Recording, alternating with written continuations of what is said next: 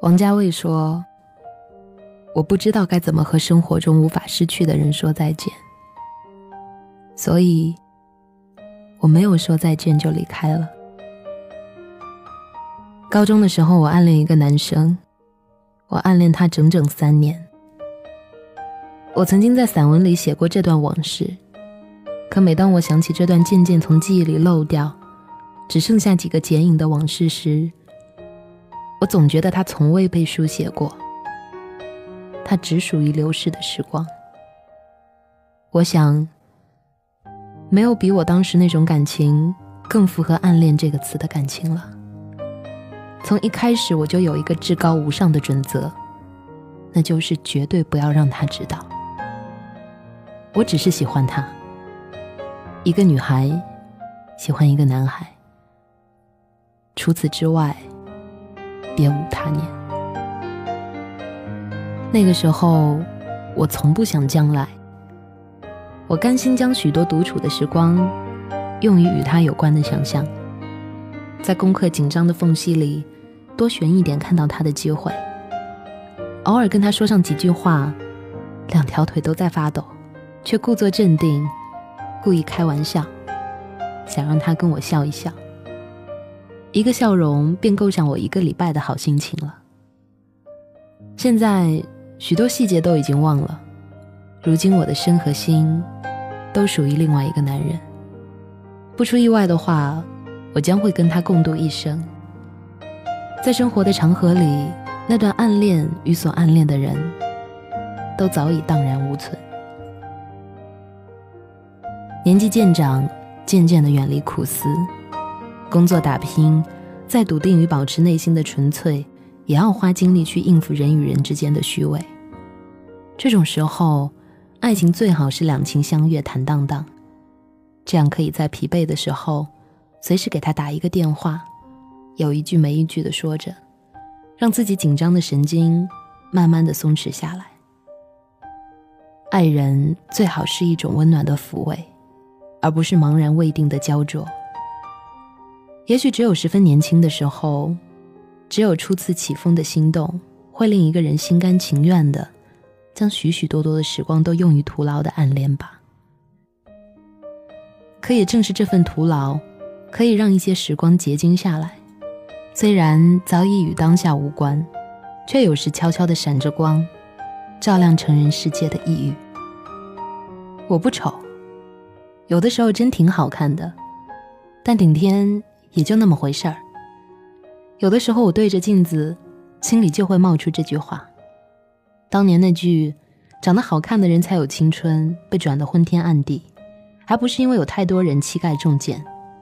哪有那么多美好的青春经得起镜头的检验啊？大部分人的生活都是绣花的反面，布满了剪不断、理还乱的线头。曾以为我自己是一个特别倒霉的女孩，胖。长痘、圆脸、近视，头发还是理不清的自然卷。上学放学的路上，我偷偷观察其他女孩的样貌，真的羡慕死了她们牛仔裤里笔直的细腿和光洁如玉的脸颊。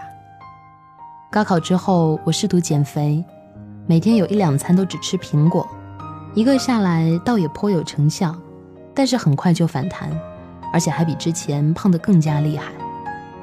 我到处搜索减肥的方式，有时坚持，有时半途而废，体重只是纹丝不动。我心烦意乱，因为瘦过，因为被人看见瘦过，所以这时的胖比之前的胖更加令人难堪，还增加了一丝羞耻。我还不知道花了多少心思在痘痘上，涂涂抹抹，吃中药西药，终于我断念了。我知道这根本就是基因的问题。恐怕这辈子，我都跟光滑的肌肤没有缘分了。我已经记不得花费了多少时光才彻底接受自己容貌上的不完美。也许是靠读书写作，也许是靠一些心理学的文章。总之，在二十三四岁的某一天，我好像忽然就想通了，又好像忽然注意力转向了别的地方。心底里有一个声音在说：“就这样吧，就这样吧。”毕竟精力有限，与其烦恼身材，不如寻找扬长避短的衣装；与其不肯拍照，不如探索适合自己的拍照角度。而且，我疑心一个人的身与心是合一的。在我淡忘了减肥这件事之后，那些多余的肥肉却在忙于写作的日子里，自己悄悄地掉了下去。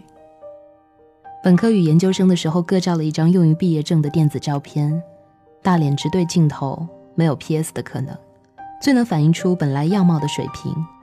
我比较了一番，并不觉得长大之后变美多少，但是眼神却明显柔和了很多，确实相由心生啊。年少时的焦灼淡去，如今脸庞被安之若素的气质安抚，看着至少舒服了好多。人们总说，二十是年轻的好年华。可是我却觉得，我的青春是从二十四岁才开始的。从二十四岁，我才懂得尽兴的享受与自己有关的一切，而不为无法改变的缺憾去浪费时间。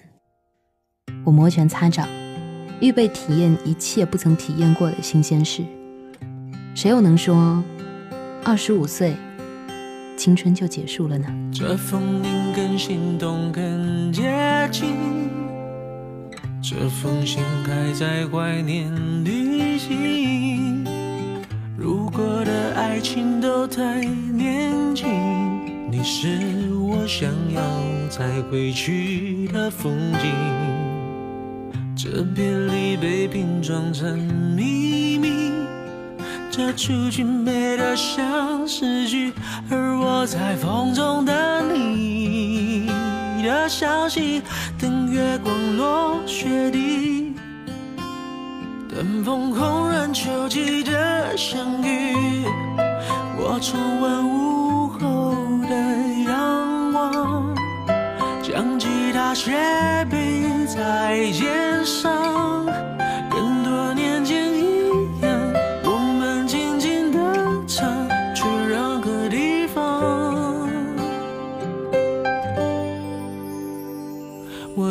看